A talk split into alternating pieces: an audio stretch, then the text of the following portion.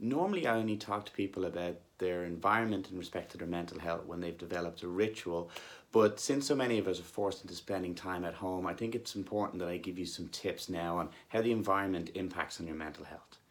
If you're working from home, the best advice I can give you is to use your breaks between tasks or meetings to just clean up a bit. Decluttering your space actually does help declutter your mind. You don't need to do a full deep clean, but you certainly can fold like one item of clothing or bring your coffee cup back to the kitchen. Little things add up and you'll feel a lot better about yourself the more you clean up. Improving your environment is very empowering and cleaning up is the most accessible way we have to proving ourselves that we can actually reshape our world. Secondly, I advise that you change into work clothes at the start of the day and out of them at the end of your workday. Staying in your PJs doesn't help you feel productive and valuable, but switching back to comfy clothes allows a clearer mental division so that work doesn't eat necessarily into that important rest and relaxation times. These are two simple and powerful practical ways we can improve our mental state at home.